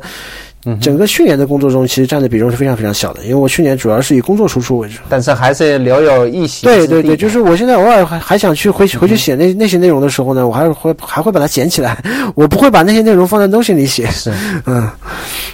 是是，这说到你这些 app，其实它其实可以完全可以分为两类，包括我前两天听那个 Mac Power User，他那个、呃 David Spark 和另外一位主持人忘记他名字了，那个主持人就说，呃，相比较 Notion 这种，他更喜欢传统的像 Evernote，就是印象笔记，以及 Ulysses，以及 Bear，、以及备忘录。你发现这些 app 都有一个同样一个特点，就是左边一个分类的一个菜单，然后所有内容在右边。其实这类 app 它所有的那个 UI 的结构都是同样这一种的，它就是表达说 Notion 是很强大，然后很很可以发挥你自己的主观的一些创造力的一个 一个这样一个 app，但是它更适应这种传统的这样一种左右分分两栏的这样一类的 app。其实这一个这个也它的这这个话也是我有觉得说到点子上啊，Notion 和其他的这种，我可我我甚至可以叫 Notion 是新一代的笔记的这样一种形态吧，是完全是一个颠覆式的一个一个形态的所在。所以说，有的人还是习，包括可能是习出于习惯吧，或者说出于自己真的是愿意用那种传统的像备忘录这种左右菜单的这种这种对，我相信这一类的 app 还我相信很多人就不太会愿意用 Notion 去写，就是深度写一些长文。我我觉得很多人用 Notion 可能还是把它作为一个，就所谓叫 note taking 嘛，就是就笔记，就是作为收藏整理，最终形对收藏整理仓库这么一种来。但是他他他的确他能他什么都能做啊，他是一个集大成者。啊，我但是我用东西用的可能就是比较比较偏，就是我我我把它当成一个深度写作的这么一个写作软件来在用，因为我我还是很喜欢它的编辑器，因为我觉得它它的编辑器虽然有点慢啊，但是呢，它能以非常非常小的你的输入的代价和成本，来得到一个相对比较良好的一个排版和这么一个图文并茂的这么一个产出的一个效果，而不用说我用 Typero 啊或者用 Ulysses 的话，我还要经常还要，比如说我要插图的时候，我还要去想，我去找一个图床是吧？我把图传上去，然后我要把链接放在里面。然后的话，如果我不用图床，我我直接把图片嵌入到这文档内部的话，我还得想，我给别人输出的时候，我还得把转成 PDF 的时候，我这个图片就还得还得还得有一个方式把它导入进去。就这里面会有很多额外的成本在里面。然后的话，我就算我就算我写 Markdown，我也会有一点就是对那个格式啊，对待 Markdown 的标签会有一些注意或处理的地方，会多少分担分散一些我的精力。但是我觉得 Notion 对我来说真的是一个完全不没有任何额外的负担的东西。我拿开拿来就写，然后写的时候呢，很容易就可以获得一个比较好的排版效果和我产就是展出的一个效果。然后我现在经常写完以后，我把 Notion 的链接 share 给别人。就做我在公司内部，我就把 Notion 的链接直接作为我的输出，给给产品啊，给开发给他们去参考。然后如果最最终的确是可以对，然后呢，他们那边他们用起来也会很方便，因为经常有什么问题需要改的时候，我会实时的，呃，改完他那边就会实时的反映出来。像我以前，我以前在台报上写，我在 Ulysses 上写完以后，我导出一个 PDF 发给他们，他们看完了有问题改动，我还得再发一版，就会变成一个像 Word 小文档一样满天飞，经常是有十几个版本。嗯哼，最终还是回到以前老 Word 的套路，所以我现在还是喜欢 Notion 这种，甚至是像像咱们俩这种模式，我还可以给他们开放一些权限，大家一起来协作。对，是是。然后，那我想，呃，整理一下笔记类 App 的话，我想对我来讲，Notion 还有一个更有意义的地方，是因为我一九年开始三月份开始制作视频，就是出于想分享我使用 Notion 的一个经验，然后也由这样一个契机吧，我开始做一些视频，到后来做播客。所以说，Notion 对我来讲，二零一九年不管它是不是我最喜欢用的一个 App，但是它对我意义是特别重大的。那我的最佳笔记类二零一九年的 App。App 是 Notion，那 Alan 呢？我我当然也是 Notion，而且我觉得你发掘了一个它的新的功能，就是拿它做网站，这是我没想到的，我觉得让我很惊喜。是我，对我把这件事情把这个网站抛到那个 V2EX，甚至发到豆豆瓣上去，经常有人跟我留言说，没想到 是第一次见到有人拿 Notion 做做网站，而且真的可以，很欣赏，真的可以，完全可以胜任，我觉得是可以，只要你绑定一个域名，是是是。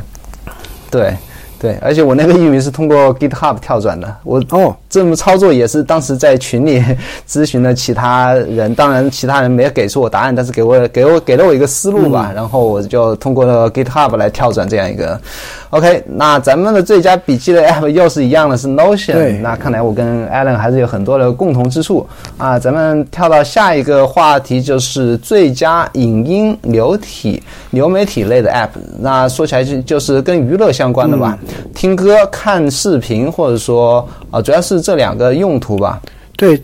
那我自己的话是，呃，听播客的时间应该是大过于听歌的时间。听播客的话，我是用 Pocket Cast 这样一个 app，然后它今年是转成订阅制。在转订阅制之前呢，我是购买了它的网页版的一个会员的资格。那它非常有良良心的，就是在改成订阅制之后呢，给了前期购买它网页版的这些会员的一个终身的 lifetime 的一个会员的资格。那所以说，我相信我的 Pocket Cast。的我还会继续用下去。那 Pocket Cast 在 iOS 端是完全免费的啊，当然它有一些额外的订阅之后额外的一些服务，但是那些服务其实呃完全是可以不需要的。嗯，那除了听播客之外呢，我有听歌是用 Spotify，然后 YouTube，YouTube 我是订阅了它的 YouTube 会员去广告的这样一个服务，然后还。订阅了 YouTube TV 这样一个看美国的电视台的一个一个也是流媒体的服务，主要是拿它来看 NBA 以及一些新闻的。然后还有 Disney Plus，还有那 Netflix 这种我都是没有订阅，因为实在没有太多的时间去看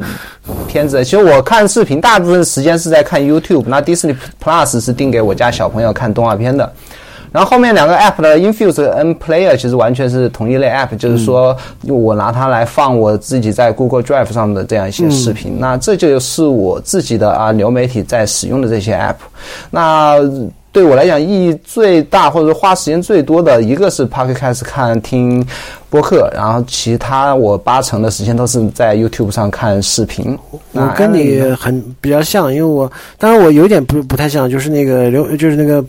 Podcast 这块的话，我可能听的相对比较少。我之前用的那个应该叫 Castro，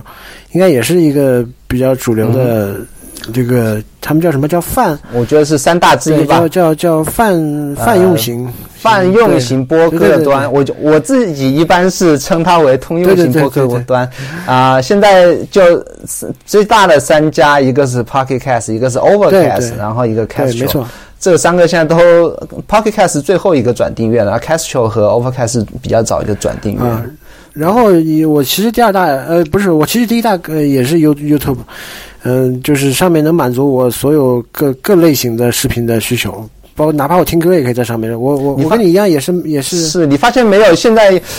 有时候你搜索什么，想知道什么问题，想对对对了解，就说 你甚至不用去 Google 搜索。现在很多情况下，像做什么事情不知道怎么做的话。呃，我我前两天还在 Drafts 里面添加了一个在 YouTube 搜索这样一个 app。没错没错，我觉得以后搜什么事情，直接去，当然是那种具体呃教你做什么事情的这类了啊。如果是需呃很简单的一些信息啊，当然还是用 Google 搜。如果是比较长的一个教程类的一些事情，完全是可以在 YouTube 里去搜。真的是万能的 YouTube。对。然后音乐类的话，我也是最近刚上车，就是 Spotify Spotify，我也是刚上车，因为我原来也一直在用国内的一些。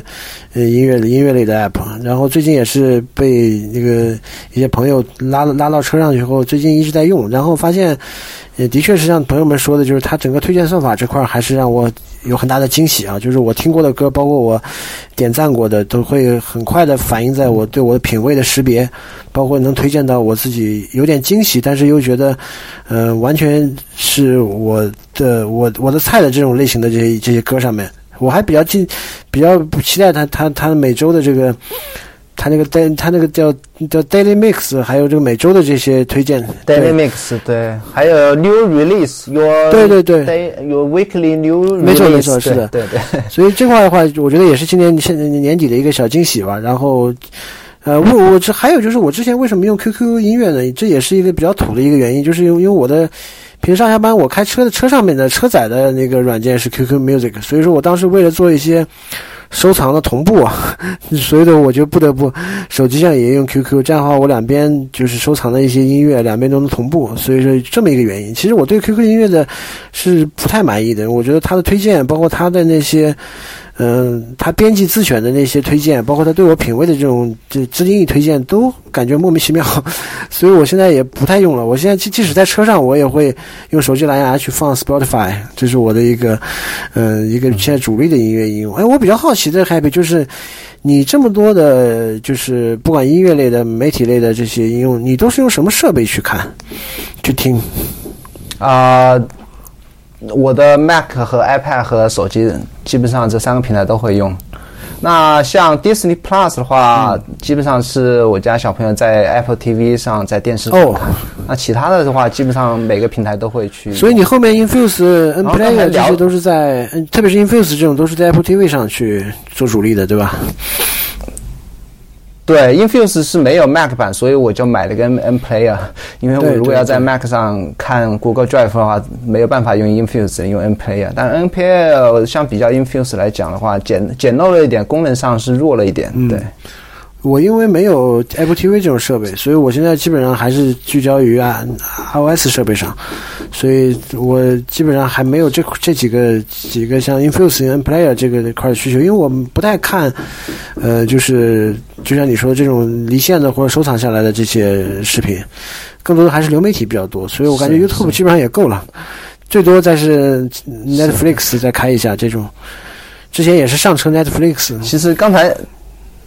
对，那其实刚才讲到 Spotify，你讲它推荐比较合口味，因为它还有跟像啊网易云音乐或者我相信 QQ Music 都会有根据你口味来推荐歌的这样一个功能。但 Spotify 不同的地方呢，它是把你的口味细分了，它会把你所有听过的歌，它分成六个歌单，然后会会就是好像是叫 Made for You 吧，它会有六种不同的按你的口味定制的一些一些歌单。当然，你如果听某一类的歌型歌，以某一类型的歌，你听完之后，它也会推荐类似的歌给你。那像之前我用过网易云音乐的话，基本上我听日本的歌比较多，哪怕那我有时候会听一些啊华语的或者说欧美的歌，但是它因为我之前听的日语的可能权重比较大吧，就一直在跟我呃推荐的歌全部是日语类的。这个我觉得算法就没有像 Spotify 这么精明了。对，它会根据你知道你可能还是有多种口味。对。OK，那基本上影音流媒体的类的 App 的话，我觉得我会把票投给 YouTube，因为它对我还是帮助，不管是帮助还是说我消磨时间是占我最大快的一个一一个一个一个 App，我也特别感谢它在我的工作生活中给我带来的一些便利和帮助。那你呢？我其实也是 YouTube，但是我更想给把机会给 Spotify，因为它带给我带来了一些惊喜。YouTube 的话，相当于就是变成就像你说的，就像你离不开一个东西，但是因为你总归每年会有一些惊喜。我我因为我愿意把票投给 Spotify 作为我的一个惊喜。OK OK OK，下一类是。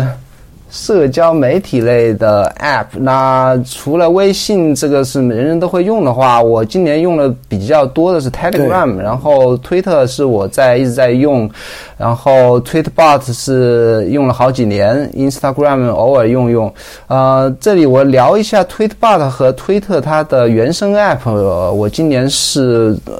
把 Tweetbot Tweetbot 这个第三方比较知名的一个第三方 App 把它慢慢的淘汰掉了，因为它现在 Twitter 收拢自己的 API 之后，很多提醒在 Tweetbot 上没有接口之后，比方说别人跟你按赞，或者说别人给你转发你的评论，或者说呃这些类的，或者别人新增加你的 follower 的这些。在 Twitter 这种第三方类的 App 全部收不到提醒，所以说偶尔我还是呃大部分时间我还是会看 Tweet App，因为我想知道我发哪一类的呃推特会有人更高的喜欢的概率。这个对我来讲，因为我主要的目的还是传播我自己生产的内容嘛，所以说更多的关注者是对我来讲是非常重要的。所以说啊，这是我一个社交媒体 App 的一个转变。然后聊到 Telegram 嘛，其实我对 Telegram 是感情也是特别深的，我甚至啊。想说如果哪一天他要付费订阅的话，我觉得我是完全可以接受付费订阅的，因为这个东西对我来讲帮助太大了，从上面获得了很多有很多很多有用的资讯，然后也认识很多朋友。我甚至有有有时候有时候那个回想起来啊，我在上面跟那些，比方说跟你或者说跟其他人聊天的时间，甚至多过于我跟我同学或者说跟我亲戚亲友聊天的时间，在微信上聊天的时间，或者说带来的那种愉悦感，或者说认啊怎么讲倾诉的畅快感，或者说认同感，都是远远多于在其他的那些社交平台或者说聊天工具里面获得的。对，它其实代表了我们的一种兴趣类的。社交，对吧？因为我们大家都是在找找一些志同道合的伙伴和朋友。你虽然是陌生人社交，但是，嗯，因为大家选择这个软件不会有任何的功利，或者是任何跟自己生活相关的一些顾虑，所以的话反而能有一些真实的声音或交流。所以我觉得 Telegram 的话，除了这个这个属性以外，它更多的是打动我的是它的体验。因为说实话，我自己也做了很多。呃，不管是我工作还是我自己的原来的经历上面，都是花了很多精力在这种，呃，所谓叫即时通信或者社交类的一些 app 的，呃，事情上。然后我自己越越是做更多这样的事儿，我越越是觉得 Telegram 这个东西，嗯，它的技术的这个这个这个能力，还有包括它整个的这个体验，包括它整个生态的建设，都是我觉得现在做的。可以认为，我认为是最好的一个最好的，我觉得是最，我也认为是最好的。是的，对对。然后很多人会觉得微信可能微信跟它相比，简直就是被它秒，嗯，对吧？不光是不光是因为 微信，如果对，嗯，对，就是不光是因为我们自己的生活圈的这些，包括工作上的一些。嗯，不得不摆脱不了的这些微信的一些羁绊以外，我觉得更多的是从这这两个应用的本身的技术特点来对比的话，我觉得应该也是 Telegram 会远远从体验上好过微信的一个大家对它的一个第一印象，对吧？对，这也是我想说的，而且。呃，Telegram 上还有一些呃 channel 吧，类似于微信的公众号，但是那个 channel 上有时候，呃，也是像你说的按兴趣分的一些 channel，我觉得上面的信息啊，实时更新，那些 channel 背后的人也是也无偿的付出啊，也是那些内容啊，对我来讲也是特别有价值的。所以说，总体来讲的话，Telegram 是真的很棒的这样一个一个俄罗斯大佬来默默付出资金来支持的。其实我。还研究过那个大佬，他传奇色彩，它是相当于是俄罗斯的一个扎克伯格，年少成名，然后做了一个类似于 Facebook 这这种网站啊，赚了他的一一大桶金。他其实这个。app 背后，他服务器一个月就是，据他说是一百万美金的，一百多万美金的一个成本在这里面，然后他一直都没有收费啊，还是还是特别不错的这样一个 app。所以说，我相信咱们俩这个社交媒体肯定是跑不离，肯定是 Telegram 啊，这个我相信没错没错是这么一回事。因为而且我我其实对这种除了那个一就是即时通信类的应用之外。呃，其他类型的社交类的东西，比比如你说 Twitter，包括微博、Instagram 这种，其实我相对来说用的比较少。呃，特别是 Instagram 和微博，我基本上是基本上是不会用它。Twitter 的话，我像你一样，但是我更多的是，呃，我我可能相相比你来说，我负担会少一点，因为我更多的是看一看，嗯，浏览一下，就所谓叫刷推，是吧？我没有太多，呃，因为你需要需要得到。得到你的受众的这么一个反馈，对，就这块的话，我的压力会小点，所以我不管选推的 bot 还还是推的本身的原生客户端，我都 OK 啊。呃，有时候为了省事儿，我甚至连连直接在网站上都可以。有时候，我现在看网页也对对对，特别是在 Mac 上，我更多是看网页体验，其实其实还 OK 的，还 OK 的，体验还是挺好的。OK，嗯。是，那社交媒体的 app 咱们应该都是给到 Telegram 下一类的 app 是网络存储。其实网络存储不能说是 app，是一个完全是 service，一个彻头彻尾的一个服务了。呃，service，对对对。呃，我们用的这些类别，我基本上除了。百度云，说实话，百度云我也是有在用啊，呃，用的很少，基本上是有时候下载或转存资源的时候会用。那 Dropbox 是我自己我最主力的一个一个服务，因为我觉得它是最可靠的。然后除了影音的一些大大块头文件或者和照片，我是放在放在 Google Photos 之外呢，那我 Dropbox 所有的文件、文本文件或者说有有意义的一些历史一些存档，我是全部放在 Dropbox。Dropbox 我是免费的有。二十二 G 的空间，但是二十二 G 放一些文档，我觉得是完全是足够了。啊，其次是 iCloud Files 这个 App，iCloud 我只开了五十 G，我是用来存照片用，然后其他的是暂时除了那些必须要在上面存存档的一些 iOS App 和就是呃 App 那些那些 App 要存档的功能之外呢，我是没有用它来做其他的事情。那 Google Drive 的话，我是放。放影音文件，然后做一些串流的服务，然后其他的也是没有用。然后当然是 Google Photos 是放了我所有的照片的存档在上面。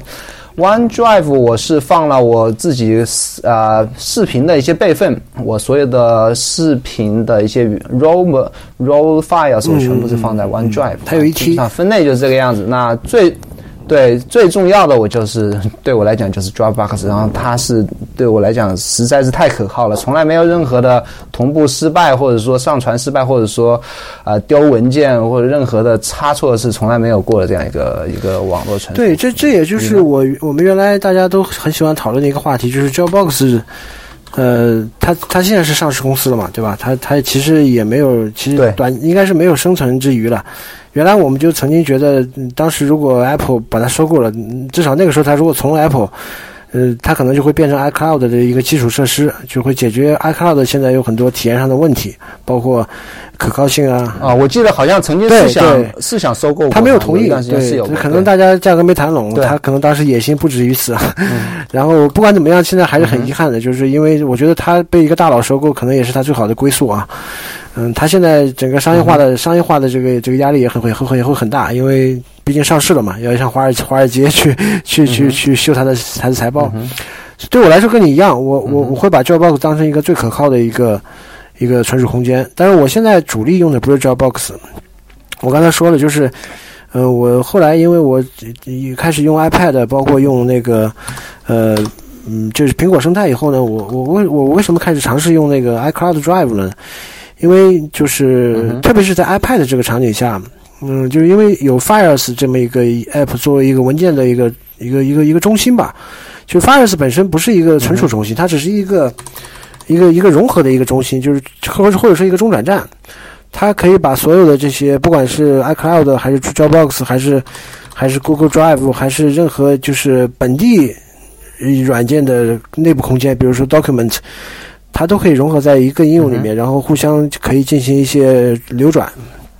然后呢，我就我现在就基本上把 Files 当发当成 Finder 来用。我在 iPad 上的话，我会很方便的把文档在 iCloud 和 Dropbox 和在其他的本地 App 之间进行进行呃移动啊、复制啊。所以的话，我用 iCloud 的一个一个一个当时的一个出发点就是，呃，我后来体验了一下，我发现 iCloud 现在在不同设备之间同步这一点。做的已经还是还是相当好了，因为曾经有段时间它是它是很慢，而且不太可靠的，经常会出现重复文件啊。这里我要打断你一下，我是听我我记得前前一阵子吧，我听到你说那个同步特别流畅，也在群里听到的。其实我就当时就特别后悔啊，我自己把是把我自己主力的 FID 是切到美区是啊，对对对，然后我现在开了五十 G iCloud 也 是在美区的，尤其说实话也是在美国。对，那个同步就偶尔还是冷不丁的会出现一些问题，所以说我现在也完全还是不敢让他来放我的一些个人的一些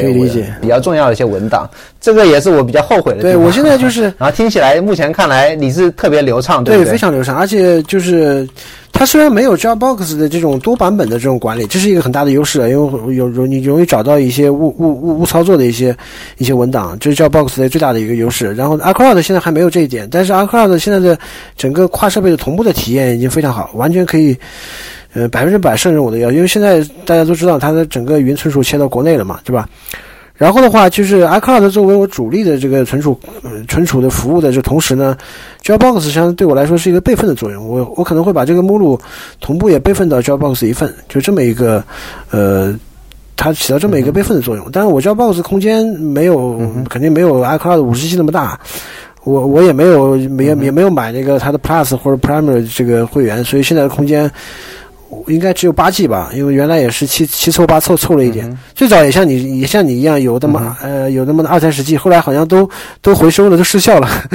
现在也就只有八 G，但是就从因为我对于我的工作文档来说，也基本上够用了，因为我没有在上面存太多。就啊，我的 iCloud 对我来说也是一个工作文档，所以现在五十 G 对我来说是绰绰有余的。我的所有的这些照片、视频都是放在那个 Google Drive 上，就是 Google Photos 上。Google Photos 上，我是买了一个 Google One 的一个订阅，它它的订阅价格比 Dropbox 要灵活一些，它有一些就是有一些低配的订阅，比如我现在买的应该是一个两每个月两美金的一个一百 G 的这么一个空间的，因为一百 G 对我来说目前来说也大概用了也就一半不到，所以说目前来说它还是相对来说定价比 Dropbox 要灵活一点啊。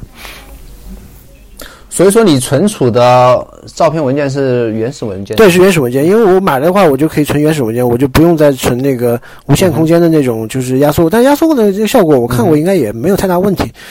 但是现在，因为我有空间的话，我就可以存原始文件了。而且我现在发现一个问题，就是我就算 Google Drive 这个应用，Google Photos 应用不是一个苹果原生应用，但是我在 iPad、在 iPhone 上面去做后台同步。自动去备份我的相册，我觉得还是体验还是不错的，没有遇到太大的问题。原来我经常是最早我的体验经常是我需要把它开在前台，让它长期的，呃，占用这个这个这个这个这个这个网络，然后去去传才能把东西备份完。现在我发现它在后台静默的去传，静静默的去备份。也没问题，跟阿克的原来可以完全没问题，对，完全没问题。你看那个后台刷新了权限之后，对，所以这个体验我觉得对它没有什么压力，而且正好是有一段时间我切到安卓的生态以后，我就自然的把这个 Google Google Photo 和 Google Drive 捡起来了。就我现在回到苹果生态以后呢，我仍然还没有把这个全部切回 iCloud，我只是把 Cloud 做成一个嗯纯工作文档啊。是，所以说你最信赖的或者最最心目中最佳的网络存储 service 应该还是 iCloud。对对对对，没错，就是我目前主最主力的是它。OK。OK，那下一个话题是。咱们谈一下，简单的谈一下订阅制的 app，因为最近有些口水仗是，也是有一些 app 转订阅制出来。没错没错。然后我我首先一句话来简单聊一下我对订阅制的看法。我觉得我个人是。呃，很多人在那边会会有一些颇有微词啊，说甚至是有一点怒喷啊，包括像 Surge 改订阅制，包括。啊，他推现在推出了一个 L Pass，也是一个订阅制的，然后会会很很多人喷什么，就是好像很贪财或怎么样。但是我觉得这个别人个人开发者以这个以此为生的，我觉得没，我觉得是没有任何问题。而且现在是一个市场制的市场化的一个一个一个这样一个形态吧，你完全可以用脚投票是吧？爱买不买的这个东西。所以说，我觉得任何 App、任何企业、任何个人，他自己制造生产出来。商品，他定任何价格，我觉得这个对我来讲都是合理的。我只不过对我来讲，就是，我觉得它贵或者不贵，愿意买和呃不愿意买的这样一个区别。当然。我个人还是希望所有的对我来讲的话，我我花钱买的东西能够是它永久的属于我。但是这样的一个风潮的一个呃一个趋势下呢，大家都改成一个 app，为了自己生存也好，是为了更多的收益也好，稳定的收益也好的话，我觉得我个个人还是理解的啊。所以我的如果给一个关键词的话，我对这些事情的看法，我是表示理解。那那艾伦你呢？就是我我跟你的想法是类似的，而且当然我还有另外一个原因，就是我本身也是一个从业者嘛，对吧？其实我我我也在做互联网的行业，我也在做相关的一些产品。然后的话，我我我也能，我虽然不是独立开发者，但我也能理解，就是大家做一款好的产品和好的服务，嗯，给从给那个用户带来这个好的体验，同时呢，可能也有商业上的回报的要求，对吧？然后反过来能更更好的促进我们去改善这个产品，去不断的去迭代和演进。所以我对这个订阅制本身是没有任何的，就是呃负面的看法的，就只是只是原来大家经常讨论这个话题的时候，很多人会觉得觉得订阅制是有一个前提，就是呃你你这个应用本身如果是提供了一些除了应用本身的这个 app 以外，还提供了一些后台服务，比如说你提供了云端的存储，是吧？你的数据存在存在那里，我我可能我作为厂商，我可能要长期来维护这么一款空间。对吧？我来来应付应对所有的用户的这个存储要求。那这样的话，我去说有在，在这种情况下的话，我去转换成订阅制，我持续的提供服务，那大家像往往是可以理解的。但有一些大家颇有微词的，就是它可能就是一个纯纯 app。对吧？就是一个，就是完全就是一个可以在离线情况下用的一个纯 app，一个工具类的这么一个一个软件。那这样的话，很多人觉得，我我其实买断买断制是更合理的，对吧？是这么大家会有这么一种就就这么一种意见。最早我看过看过很多人的这么一个反对意见，都是在这里。比如像设计这种，它本身没有提供什么服务，它也不可能提供一个类似的服务，对吧？它只是一个 app，只是一个工具，对吧？所以的话，它它切换订阅制的时候，很多人就有很大的意见，特别是。嗯，当然这个话题咱们也不用展开了。他因为他本人可能还有很多其他的争议点，是吧？这也是，呃，给他带来了更多负面声音的这么一个其他的原客观的原因吧。这，但是我觉得就是对我来说的话，我还是比较能接受订阅制的。我，我，我，我觉得就是我更希望看到这个应用它本身很有活力。它在订阅制的情况下，它会有很频繁的跟跟那个用户的互动，更新迭代。一个是互动，一个是更新迭代。包括他的论坛，他的那个，嗯，他的社交那些账号，他很很很喜欢跟大家去分享和去交流，然后他也很能很能很容易去接受大家的一些意见，然后他有很快的迭代速度。这样的话，我觉得在这种情况下，订阅制是一个双赢的这么一个选择啊。当然，就很多人可能会纠结，就是价格合不合理？那这个就像你说的，嗯，所有商业逻辑都有它合理的地方，是吧？我们也没必要去去去去付费它，就只是你自己的选择而已啊。现在选择也很多，对不合理地方，对不合理自然会被市场淘汰。是的。嗯，OK，那最后一个我呃没有，还倒数第二个是最佳 Mac App 独占的 Mac App，这个你没有列出清单的话，我我给大家讲一下我自己今年用的比较多的一些 App 啊，主要是还是我音创作类相关的，像 Audio Hijack 这样一个录音的 App。我用来录播客，有时候录视频的话，我会把声音单独去录。然后我之前所有做的录屏的一些视频呢，全部是用一个叫 Screen Flow 这样一个 app 做的。这个 Screen Flow 基本上也是其他所有大部分吧，做这样一个录屏讲解类型视频的人基本上都会去使用的这样一个 app。然后 Alfred 的话是我也是 Mac 上独有的一个啊，这个相信很基本上人人尽皆知的这样一个工具的效率类一个 app 吧。然后 Bad Touch Touch Tool 是我今年发掘出来的，然后也是成为和我 Alfred 啊。同时使用的一个呃，这样一个怎么讲和呃 Keyboard Maestro 类似的这样一个一个一个键盘快捷或者或者怎么讲，在这样一个类型的一个 App 吧。那基本上，我觉得对我来讲最有意义的也就就是这么四个。但是说使用的频率最高的话，还是 Alfred。那你在 App Mac App 上面有没有用？就说。呃，特别使用频率比较高，或者对你来讲特别重要的一个 Mac 独占的这样 App 这种类型的 App 有没有？呃，其实 Alfred Fred 的话，我之前也经常用。呃，然后的话，我最近为什么开始用少了呢？因为我发现就是很多时候我用呃呃 Spotlight 也能解决我一些场景的需求。然后的话，我对那个 Alfred 里面很多这种扩展的。呃，脚本也好，或者扩展的一些那个、那个、那个、这个，通过脚本扩展出来能力来好，我对它的需求其实不是特别特别的强烈了。所以说，我现在就慢慢的把它打入冷宫了。但是我对它来说，我还认为它是一个比较有创新，至少在当年还是比较火一个比一个相对来说比较创新的这么一个 app。包括现在，其实，在 Windows 上也有类似的产品出现，很多时候很多地方都是在模仿 Alfred，完全包括界面，包括它呼出的方式。都是以跟它很接近。我我我，因为我之前在公司曾经也用过一段时间 Windows 上面，我也选了几款跟 Alfred 类似的东西来代替 Windows，因为 Windows 上的效率工类似的效率工具实在太少了。它没有 Spotlight。对，所以它就没有其他替代产品。所以原来只用了一些像 Listery，包括当时还有几个就是国国国国内开发者做的，其实基本上可以认为是一个像素级 copy Alfred 的这么一款 App，做的也挺好的。嗯，但当然也很很受大家欢迎，因为很多人是用了以后才知道它的好啊。然后其他的那个应用的话，其实我我在 Mac 上的话，我曾经有一段时间我特别喜欢，就就是就弄 Mac 的一个一个比较独有的东西，就是它原来有一它有一它有一系列，呃，有有一系列自动化的一个一系列的架构和概念，就我们可以统称叫 Automation。嗯哼，它里面基于它的那个 Apple Script 的那套就是脚本语言。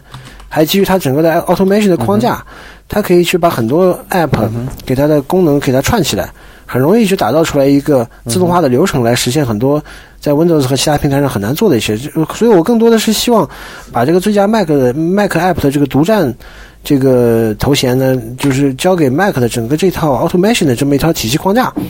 因为我觉得在这个体系框架下，这个体系框架其实在 Windows 上是完全没有的。嗯，所有的 app 都是自己。各自为政，它也没有对外的接口能让你系统来统一来调用。然后你，但但是我至少在 Mac App 上，我不管是只要是 Mac 上的 App，不管你是什么类型的 App，你去系统的字典里面查，都能查到它的那个 Apple Script 的接口，你都可以很方便的通过 Apple Script 把它们调用起来。哪怕它功能有强有弱，但至少你给你给了你一个空间和机会。所以当时有有那么一段时间，我我当时写过很多 Apple Script 的去。做了很多这种，呃，就是那种包括快捷的跳转也好，包括一些快速的操作也好，包括一些热键也好，嗯，做了很多类似的这种、这种、这种、这种小玩意儿。所以，当然这个不是我这这个今年的一个主要的工作，我前前几年是我的一个爱好所在。今年我做的比较少，因为今年我把它把我的工作切到 iPad 上为主了，所以 iPad 上就是另外一种模式，就是我之前可能没提到的，像 JS Box，包括那个那个那个快捷那个叫什么捷径，这这些。那那就那就是完全另一个 automation 的框架了，所以说，刚才没有让你讲 JSBox。JSBox 这个展开对对对，我们我们就下次有机会长的一个故事，下次有机会再聊。所以我嗯，对，聊一下 Shortcuts 啊，或者说 Automator 啊这种这种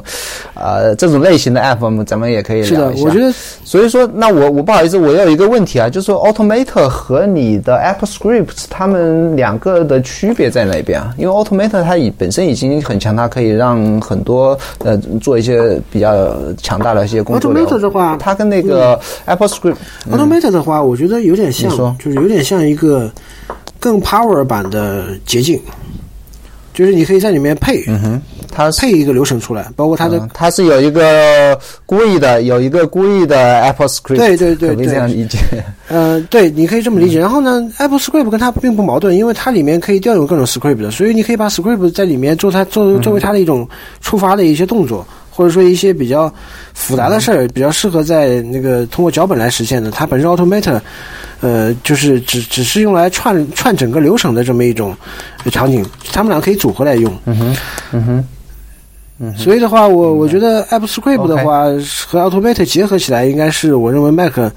一个相比其他生态的一个大的优势啊。对，是。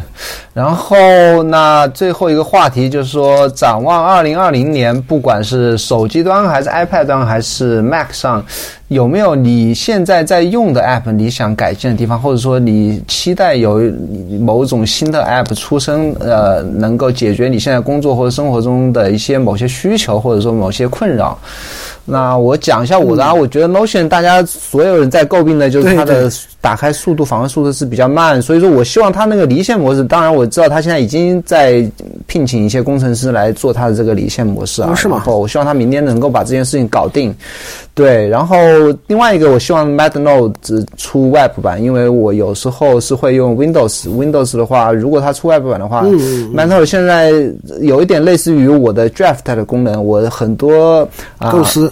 创作上的一些构思全部是用 MadNote 在做，包括大纲。包括我跟小朋友辅导功课，有时候我也会用 MadNote。包括我学习一些呃看书做笔记，包括学习一些某些技能，我也也会用以 MadNote 对我来讲越来越重要，是它只是一个 iOS 和 Mac 和 i 呃呃上呃 i 呃，和 Mac OS 上面用的话，我觉得在其他的那些硬件上用不了，这对我来讲是一个比较大的困扰。所以说，这两点是我二零二零年希望他们能够改进和实现的一些功能哎。，那说到说到刚才那个 MindNote 的话，如还有像 Xmind 这种，应该是跨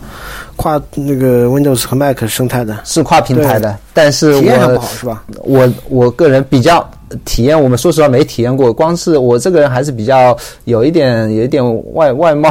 外貌党啊，就是 MadNote 这个它这个对对对 UI 我是特没错没错别喜欢，所以说 Xmind 我用是习惯之比较传后，统一点我还是，Xmind 比较传统一点。它它比较硬核一对点，比较像 Word 和 Bear 的这种对比的区别吧。对对对，是的。然后你你呃我跟你那一样的地方就是 Notion，Notion 其实大家对它都有一个期待，就是，嗯、就或者叫离线模式也好，或者叫类就是一个比较纯粹的原生 Notion 的一个 app 也好，就是比如说我现在很多场景下，比如说我。我有时候在高铁上信号不好的时候，或者我在飞机上有那么两三个小时的时候呢，我我要写点东西的时候呢，我就没有办法在 Notion 上写，我只能在 Drive 上写。写完了以后呢，我我我我下来以后呢，我在我在在有网络的地方，我再把它整理到 Notion 里面，这是一个痛苦的地方。然后我相信，如果它变成一个，对，因为 Notion 这个这个应用大家都很清楚，因为它是一个前端非常非常重的这么一个一个一个 Web 应用，对吧？对。因为它前端整个页面的这个嗯 block 的设计，包括整个页面的这个展现，说明它整个前端的这个模块非常非常复杂，所以这也就导致在 Web 应用体验它会很慢。如果它变成离线化或者变成本地化的这么一个一个一个一个一个 app 的话，它这块的一个体验应该会提升很多，啊，就这是也是大家对它的期待。然后我还有一个期待就是说，嗯、我其实因为我我刚才讲的就是我很喜欢 Notion 的编辑器，但是很很多人可能跟我想法不一样，很多人会觉得 Notion 编辑器很土啊或者很慢啊，我很喜欢它的编辑器，嗯、就是相比像 Evernote 这种天天被人家诟病的编辑器来说，Notion 应该比它好太多了。然后我我我很希望有有有一种 app 能结合 Notion 的这个这些优势，然后呢再能结合一些就是文件文档管理的东西，因为 Notion 现在主要还是一些写作笔记。呃，这这包括整理、收藏之类的东西。然后我更希望的是把文档管理和 Notion 这块的优势结合起来。因为文档管理，我之前有一个比较强的、比较喜欢的一个应用，就是刚才我也没说，就是因为最近我用的少了，就是那个，就是大家都比呃，对对对对对，DT DT 对 DT 的话，曾经有段时间大家在群里面会非常非常频繁的讨论它。然后我我我其实挺希望 DT 跟 Notion 有一个结合，但是这个这个只是我的奢望啊，因为它它本来就是两个不同的东西。呃我如果出现这么一个东西的话，我会觉得它真的是满足我所有的这个 all in one 的这么一个。就如果出现这么一种结合的一个一个产物的话，我觉得真的是能满足我一个所谓叫 all in one 的这么一个需求，啊，就是 现在还做不到 all in one。嗯，明白。我相信随着 Lotion 的团队越来越大，然后它资本也越来越强劲之后呢，现在一直在招人。我相信它应该会有比较长足的一个长可持续发展的一个空间。我还是特别，对我是特别看好它的。是的，OK，那基本上咱们该聊的话题都聊到了。我我发现聊过之后，我发现还有很多小的话题，我们可以以后展开了找一些找一些切嗯切入点啊，咱们也可以慢慢的聊一下。今天的比方说像 Draft，我们咱们今天今天的话题比较较大，严重超时。跟我预想的一样，对，跟我预想的一样。咱们两个人如果是放开聊的话，估计要三四个小时。没错没错，因为能能聊的东西太多了。嗯 OK，大家有共同的是，咱们还还有有共同的兴趣、共同爱好，然后共同的一些生活使用的一些场景，是的对。然后好，然后呢，特别感谢 Alan 今天来参加我的这档播客节目，然后咱们有机会再聊，然后也祝 Alan 呃新的一年的话工作顺利，好谢谢然后谢谢。呃，工谢谢 Happy，然后生活和家庭和和满满。好好，那谢谢谢咱们谢谢大家谢谢朋友们，咱们下次节目再再见见，好，拜拜。拜拜